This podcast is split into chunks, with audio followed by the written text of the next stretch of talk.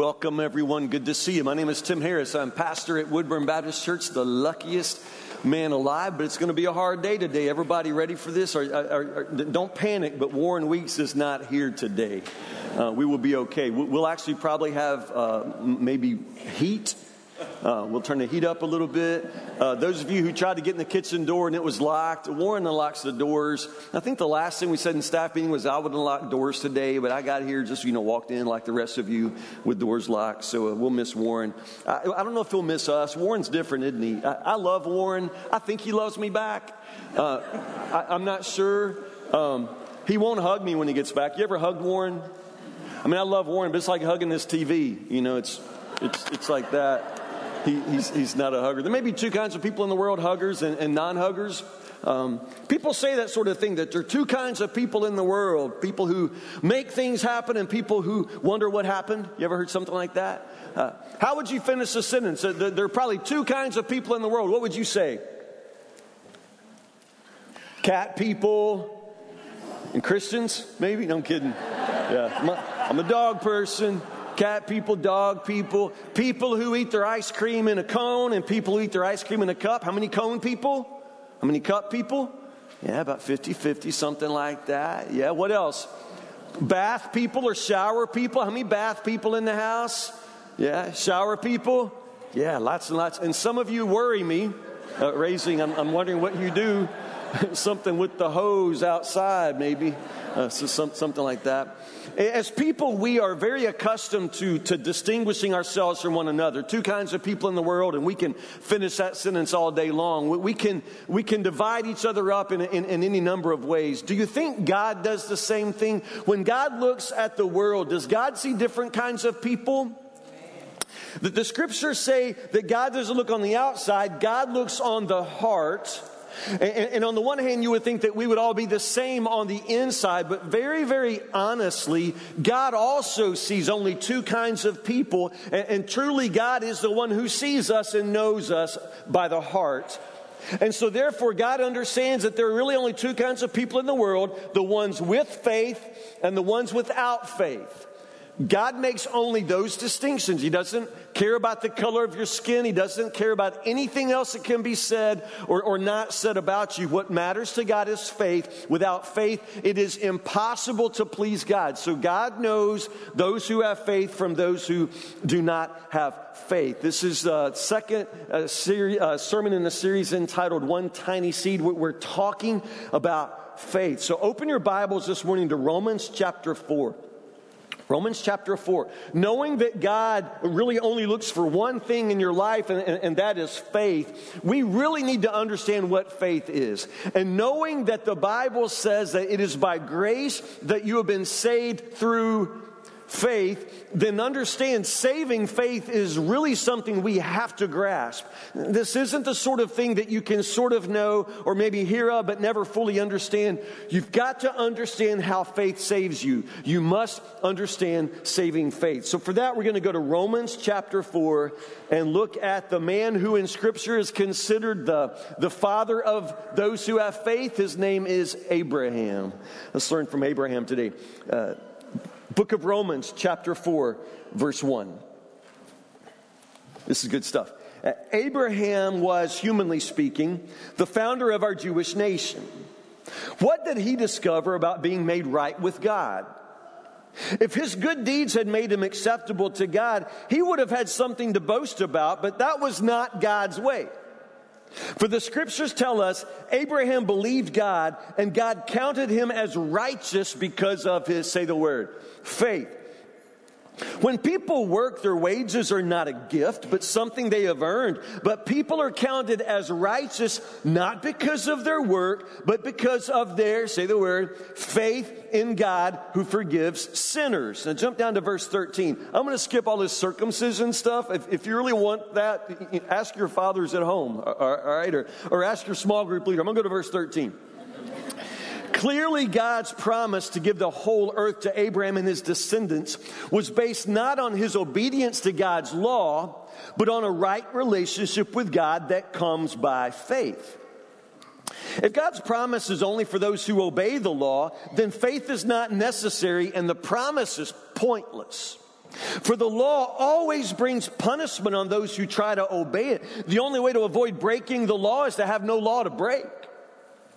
So the promise is received by faith. It is given as a free gift. And we are all certain to receive it, whether or not we live according to the law of Moses, if we have faith like Abraham's. For Abraham is the father of all who believe. That is what the scriptures mean when God told him, I have made you the father of many nations. This happened because Abraham believed in the God who brings the dead back to life and creates new things out of nothing. I love that so much. Even when there was no reason for hope, Abraham kept hoping, believing that he will become the father of many nations. For God had said to him, That's how many descendants you will have.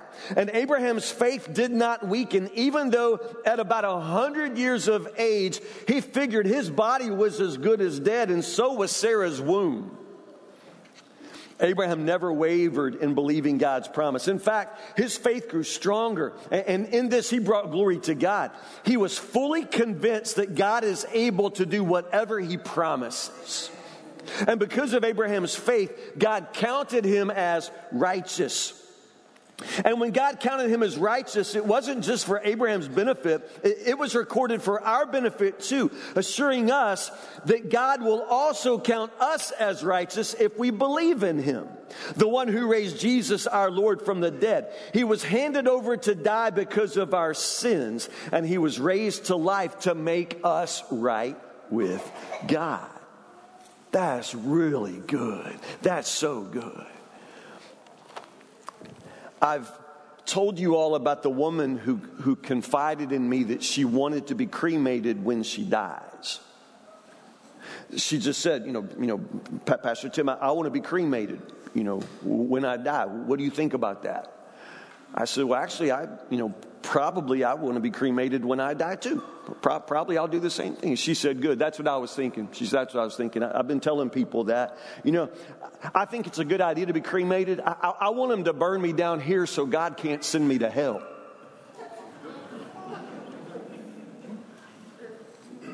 That's one of those moments as a pastor, I just want to jump out a window.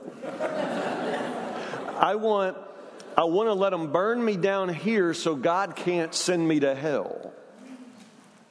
Uh, in case you're wondering, that's not how any of this works.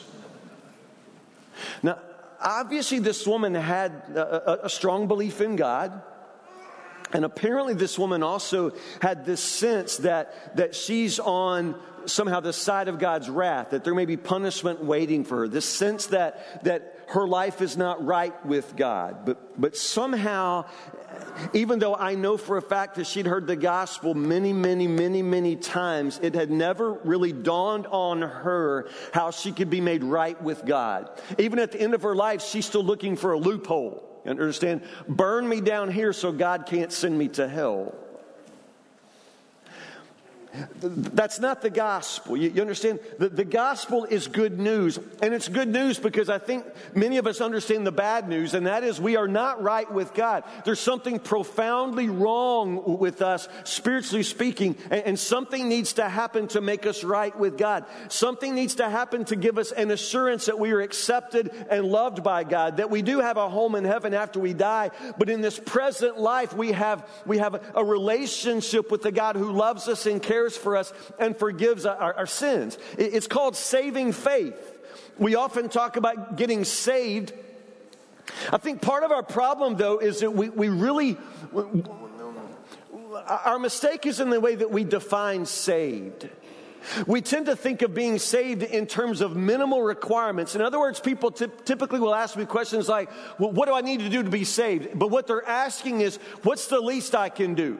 I'm interested in salvation, but tell me, you know, how, how low can the bar be set? What do I need to do just to make sure that, that I'm good, that, that I'm in?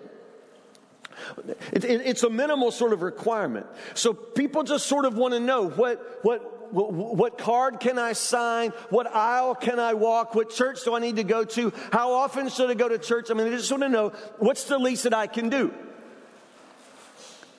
Now, in, in the Bible, salvation is never spoken of in those terms. There's never this sense that salvation is for those who just who, who barely want it, who are vaguely interested in, in, what, what's the least they could do to somehow make peace with God. It's never described in those terms. Salvation is the point of everything. Salvation is the reason that, that God sent his son Jesus to come and, and die for us. This whole book is, is the story of salvation. It's, it's salvation history. It's God's miraculous and marvelous plan of salvation. Don't you dare say, What's the least I can do to get in? I mean, salvation costs God everything. It costs Jesus his life, his blood. So there's just something a little bit strange about how casually we inquire, you know, what do I need to do? You know, what's the minimal requirement? I need to be baptized? I mean, just tell me. It's, it, it's nowhere described in those terms. Now, verse 1 brings up Abraham, who, who, humanly speaking is the father of the Jewish nation, but spiritually speaking, he's the father of a great nation. He's the father of all of us who have faith. So, as a father of faith, the question is what did he discover? What did he discover about being made right with God? So if, if Abraham somehow discovered that, then we can learn from his example, and that's what Romans 4 is spelling out. What did Abraham discover about being made right with God? What did Abraham discover about salvation, about coming into a right relationship with God? What, what can we discover by looking at Abraham? The first thing we notice is that God doesn't give you salvation for the good things you do. I mean, it says right here in verse 2 if Abraham's good deeds had made him acceptable to God, then he would have had something to boast about. But that's not God's way. It's not God's way. For the scriptures tell us Abraham believed God. Abraham believed God. He had faith, and God counted that as righteousness. So, God doesn't give you salvation for the good things you do. I could say this a million times, and some of you and others would never ever understand what this says. God doesn't give you salvation for the good things you do. God doesn't give you salvation for the good things you do. You're not earning salvation by coming to church. You don't earn salvation by being a good person. You don't gain salvation by anything that can be said about you. You're a sinner. You're a sinner. You cannot save yourself by trying to turn over a new leaf. You cannot save yourself by, by trying to do better, to be better, by being a better man, by, by being a better wife. You can't do it. Salvation is not some sort of reward, some sort of prize for doing good things. This is so hard for people to understand, and maybe especially hard for good church people to understand. Because when it comes right down to it, good church people like you and me, we don't really think of ourselves as sinners. We think of ourselves as good people. And therefore, God's going to save us because we're good people. But that's not the gospel. That's not what we see in Abraham. Abraham did not, did not receive a right relationship with God because he was a good guy or because he left his home and followed God on a journey. It's got nothing to do with Abraham other than his faith. Abraham believed God. That's what it says. He just believed God, and God counted that as righteousness. God gave him credit for that, for his faith. He gives you forgiveness for the bad things you do. You understand? God doesn't give you salvation for the good things you do. He gives you forgiveness for the bad things you do. And that is by faith. It's by faith. Verse 4 When people work, their wages are not a gift, but something they've earned. But people are counted as righteous not because of their work, but because of their faith in God who forgives sinners.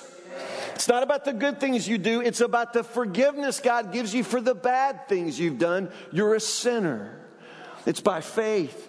It's by faith.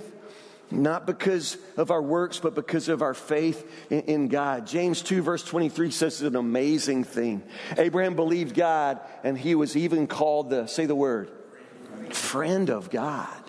Okay, Abraham believed he had faith in God, and he was called the friend of God.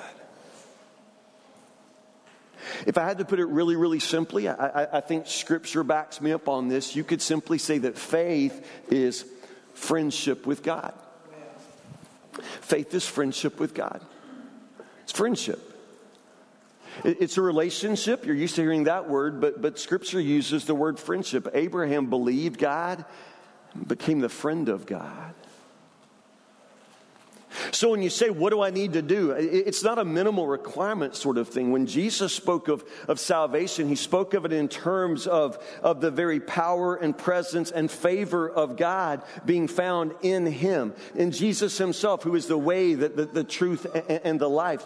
It's found in Jesus, in, in following after Jesus. It's, it, it's, it's a relationship of trust, it's a relationship of surrender, it's, uh, it's, it's friendship friendship with, with God. It's a living relationship. Friends communicate. Friends spend time together. Friends learn to trust. Friends are there good times and, and, and bad times. Understand that there's no friendship that, that's ever been established on the basis of what's the least I can do to hang around you. I mean, can you imagine if your husband proposed to you in that way? Well, what's the least I can do to get you to, to be my wife? How about if I just swing by and have supper at your house two nights a week? Would it ever work that way? If you approach any other relationship in terms of minimal requirements, what's the least I could, what's the least I could do? Maybe, maybe a ring and sleep in your bed three nights a week? That's more than some of us actually do. I mean, let's be honest. Friendship is, is a different sort of thing. And, and faith is this friendship. Faith is, is not a matter of, of earning God's favor, it's just simply receiving it as, as a gift. He, he's making the offer to you of friendship. You respond to that with your faith. You believe. You, you believe in his promise of friendship. It's, it's, it, it's beautiful. Absolutely beautiful. Clearly, God's promise to give the whole earth to Abraham and his descendants, verse 13, was based not on his obedience to God's law, but on a right relationship with God that comes by faith. Now, at this point, Paul begins to sort of work on this tension that we often find between what we call faith and works faith and works. He's established that Abraham's salvation has nothing to do with his works, nothing to do with, with good deeds. It's simply by his faith and his receiving this offer to enter into a friendship with God. That's salvation. That's salvation. Salvation comes to us but by faith. But, but there's always this idea of then, then what are good deeds for? But because certainly you wouldn't put a lot of stock in somebody who says they have faith, but, but, but they're, they're rotten people. I mean, this is part of what ruins the reputation of the gospel in our culture, in the world. So many people who claim to be Christians, they live like the devil. And so, obviously, good deeds, works have something to do with the Christian faith. The question is, what do they have to do with it? So, once more, we look to the example of, of, of, Abraham here. Now, the amazing thing is, God gives Abraham this invitation. It's an invitation to, to, to, to enter into a friendship with him, but it's costly. It's an invitation to, to come alongside and, and have this journey with God. His life becomes this, this, this journey. He, he leaves home. He leaves everything he's ever known and he steps out with nothing more than a promise from God that if he will step out, leave everything, that God will bless him and, and make of him a blessing. It's this incredible invitation on a journey without maps. I mean, there's no destination. He just says, You just come and I will show you the land that you're going to. I mean, who goes on a trip like that? Don't really, don't really know where you're going, but God says, I'll just let you know when you get there. In the meanwhile, you just follow me. You just come along with me. It's incredible invitation, this incredible promise. And Abraham answers with his feet. He answers with his feet. Understand? He goes. He, he went. This is what the Bible says. Abraham believed God and he went. You see, salvation is certainly by faith. Faith is how we, how we gain our salvation, but honestly, our, our life of obedience is how you know that you're saved. It's that difference that faith makes. It's that difference that believing God makes. I, am telling you, it, it, makes a tremendous difference. Now, now, I mentioned this last week. I didn't really go into it. Let's stop and think about it this week. Uh, uh, again, in the book of James, it says, even the demons believe and tremble. Isn't that interesting?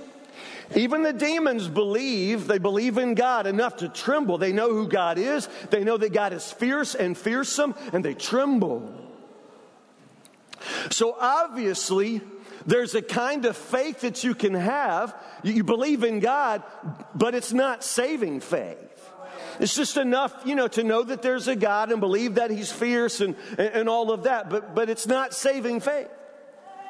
My concern would be that some of you in this room or in the cafe or in the sound of my voice, you have the faith of a demon. I'm not saying you're a demon, but you have the kind of faith that demons have where they believe, but it's not salvific. It's not faith that leads to salvation. It's just a sort of um, knowledge that God is there and that God is real.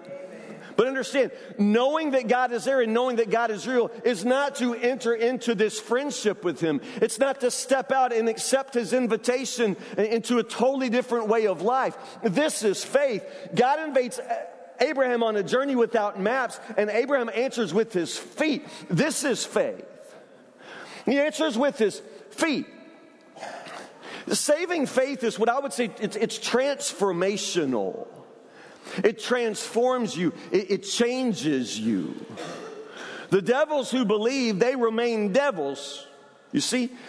Nothing changes with them. The fact that they believe in God, they don't then set their life in a different direction to move toward this God who promises them salvation and eternal life. The, the, the faith that they have doesn't move them. It doesn't change their direction. For them, faith is just data, it's information, but, but faith is direction, it's not just data. You, you, you, understand what I'm saying? It's, it's not just something that you know in your head. And I would go so far as to say it's not even just something you know in your heart. When, when faith is real, when you really enter into a friendship with this God, it changes you. It, it, changes you. It actually changes your life. And faith affects what you do. Real faith affects what you do. Again, I spent a lot of time with church people, and apparently so do y'all. There are lots and lots of people who tell you what they believe.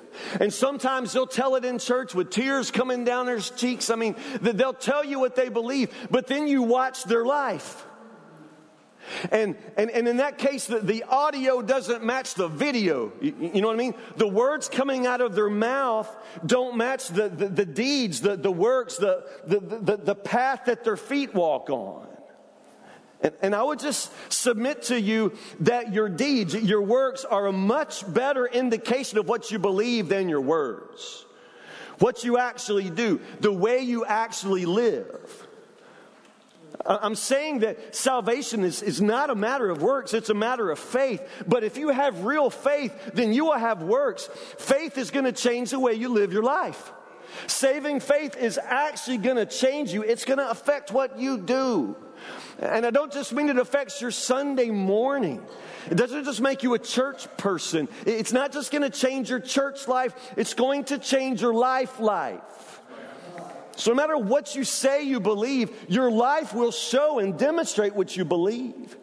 You say that you have faith in God, but you do not surrender to Him. You don't walk the path that He lays out for your feet. You, you say that you love Jesus, but you live like the devil. I, I'm telling you, probably that's not saving faith that you have. Even the demons believe. You got to have more faith than the demons.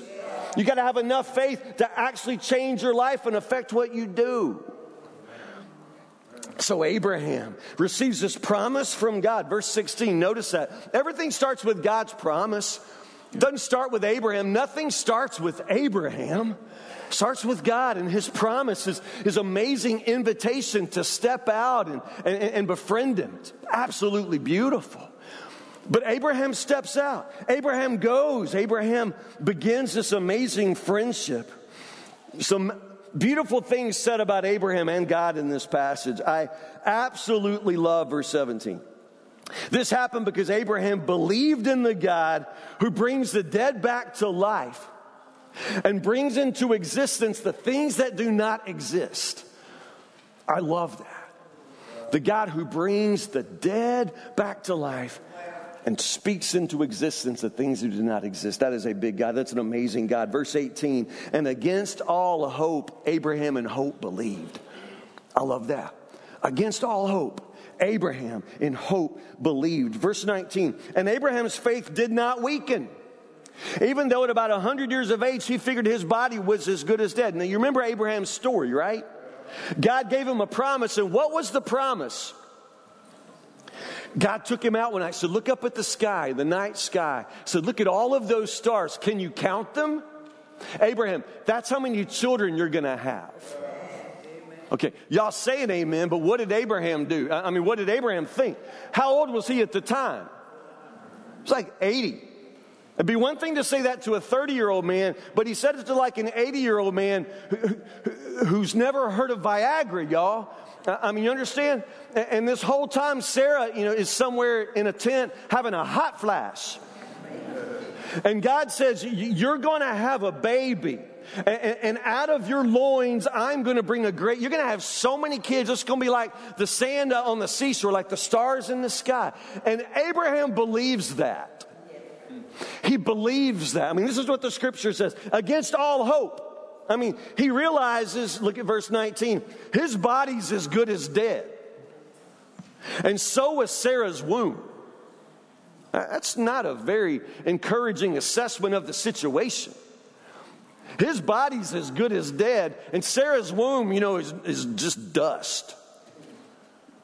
But against all hope, Abraham in hope believes. Verse 20 Abraham never wavered in believing God's promise, never wavered. Strong words. In fact, his faith grew stronger. That's what it says. In verse 21, he was fully convinced. Okay, ask you again. Do y'all know Abraham's story? Are these the words you would use? Now, just again, go back with me. I mean, I God said, Look up at the sky, see the stars. And Abraham believed. He, he, he put his faith in God. And God said, Leave everything you've ever known, and, and you come and you follow me. And, and uh, I'm going to take you to a new place. I, will let you know when you get there. Just come, follow. And Abraham went, and he never turned back he went after this promise from God and he never turned back. And this is what saving faith looks like. Don't miss that. But it's more complicated than, than it sounds sometimes. It's, it's complicated because it was a long, long time. It was a, it was a long journey. It was a, a long journey with God. And even though God said, you know, hey, Sarah gonna have a baby, y'all better start knitting some booties. I mean, you need to have a shower right away because I mean they did. You know, they they painted the nursery, you know, and, and went to Target and registered because they believed that they believed that, that they were gonna have a baby. They believed God. But the thing is, you know, just they got older and older, and you know, Sarah's womb got dustier and dustier, and you know, we ain't gonna talk about Abraham's body. He's like a corpse like the crypt keeper.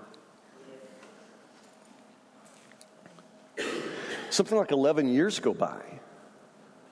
According to the story in the Bible, Abraham and Sarah, I mean, I guess they still believe God, but you know how it goes. They begin exploring artificial reproductive technologies. I mean, they did. Remember, they, they got a surrogate, a, a, woman to have a baby for them because they, they had just sort of think, you know, maybe God meant, you know, be creative. So they brought in Hagar, and Abraham impregnated her. But that wasn't God's plan. In two different episodes on this long, long journey, they would come into town and Abraham would say, Hey, let's tell everybody you're my sister. And he would throw Sarah under the bus like that.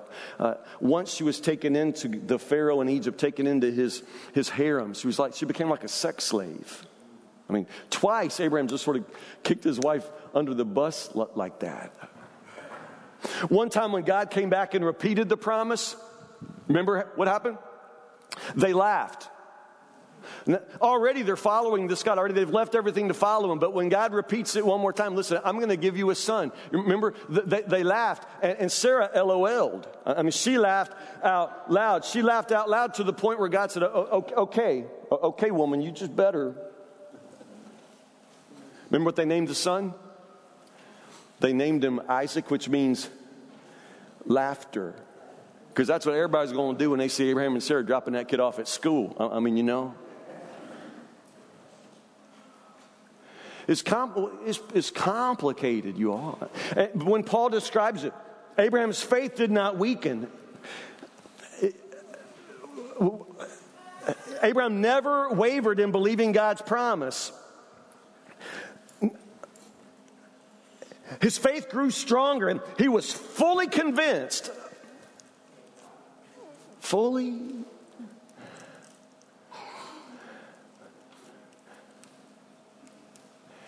Yes. Yes. B- because through all of those years, he never went back. He, he, he went the long way sometimes, the longer way than God would have taken him. And, but he never went back. He, he never gave up. He never for a moment thought that God had abandoned his promise. I point this out to you because I know that some of you sitting in this house, when you see words like faith did not weaken, he never wavered, he grew stronger, he was fully convinced, that, that makes faith sound like something you can't ever achieve. You sort of turn faith into a kind of work. In other words, faith becomes something that you've got to be a champion at. You, have got to have a lot of it, and you've got to have the best kind of it. And it can't be mixed with any kind of doubt or any kind of complication. You, you, you just got to never waver, and your faith can only get stronger and stronger and stronger. But that's not how faith works in your heart, and it's not how faith works in my heart. And apparently, that's not exactly how faith worked in Abraham's heart either. It's complicated. Faith gets kind of complicated, but let me just say I, am going to put this slide up here, and y'all can't fire me when you see it. Because you're going to wonder if, if I'm still preaching the, the truth. But I just got to say this because I believe it with all of my heart. Weak faith will save you just the same as strong faith. Weak faith will save you just the same as strong faith. Can I keep my job? Why would I say that? Because it's the object of our faith. Yeah. Never, ever, ever is the emphasis placed on the, the quality of your faith. You've got to have strong faith or God will reject you. No, no, no. Jesus never said that. What did Jesus say exactly? How much faith? Well, a tiny seed, a smidge, just little. What if you got a whole lot of doubt mixed with it? Don't matter. What if, what if it's just a smidge? And, and, and what if some days it's just, it's just the tiniest little smidge? Jesus said, That's enough. It's enough.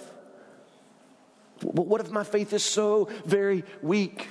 Weak faith will save you just the same as strong faith because you put your faith in a God who can bring the dead back to life. You put your faith in a God who can call into existence things that do not exist. it, it is the bigness of our God, and we put our little bit of faith in Him, and it is enough. It's, it's enough.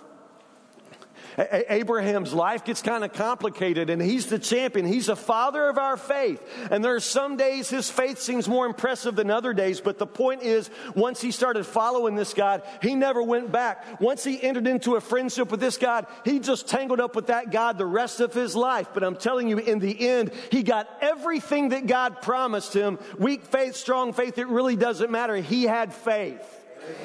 He had faith. And you must have faith too. Because when God looks at people, He really only sees two kinds of people ones who have faith and the ones who don't.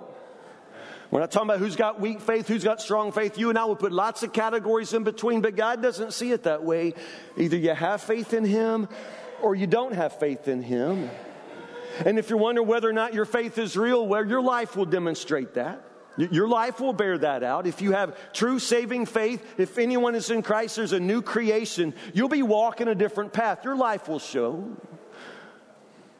If, if, if your life's never been transformed like that, I, I wonder if your faith is saving faith. You should probably examine that yourself. If in your life you've never had that sense of, of hearing an invitation from God to, to step into a relationship with Him, a friendship with Him, If in all of your life of going to church and, and, and, following Jesus, if you've never ever begun something that would seem like a friendship with Jesus, something like a, a relationship where, where, you speak and, and you hear him speak and, and he asks you to do things and you change what you were going to do in order to follow him. I mean, this is the regular Christian life. And if that doesn't sound like your life, then I'm not sure that what you're talking about is saving faith. It starts with this invitation from God. What does He want from you? What, what, what does He want? Friendship. Friendship. It'll cost you nothing. Everything necessary for this relationship, everything necessary that you can be made right with God, God Himself has already provided. He did that through Jesus on the cross. It will cost you nothing to enter into this friendship, but, but living out this friendship with Him will cost you everything. Everything. And you will in turn receive everything that God promised. Faith, brothers and sisters, is friendship with God. It's not about how much faith or the quality of your faith. We're talking about where you put your faith. You put your faith in this God through Jesus, and you shall be saved. Pray with me.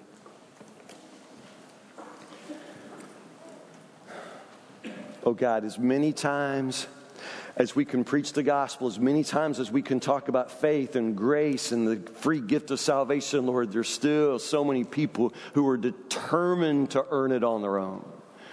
Refusing to surrender, refusing to enter into this friendship, refusing this invitation to grace, Lord. We continue to simply try and grind it out with our own pale goodness. God, I pray that you would convict hearts of sin in this house and in the sound of my voice. Lord Jesus, I pray that you would move hearts to genuine saving faith. Lord Jesus, I pray that today you would extend your invitation to the people in this room I pray that you'd extend your invitation to enter into your promises, to step onto a path, Lord, that leads to a life that they can never see or even imagine, Lord, but you promise that in the end it will be eternally good. Lord Jesus, put our feet on that path that leads us straight to you. God, whatever it is that some of us have called faith, whatever it is that some of us has counted as faith, Lord, help us to see that all of our religion, all of our church attendance, all of our good deeds are like filthy rags. Help us, Lord, to see that the only thing worthy, the only thing that, that matters is the precious blood of Jesus that has purchased our friendship with you. Lord Jesus, I pray that today hearts would respond to your promise, hearts would respond to your invitation. Lord, I pray that while we walked in one way, I pray that we will walk out of this place today as friends of God, friends with God. In Jesus' name, amen.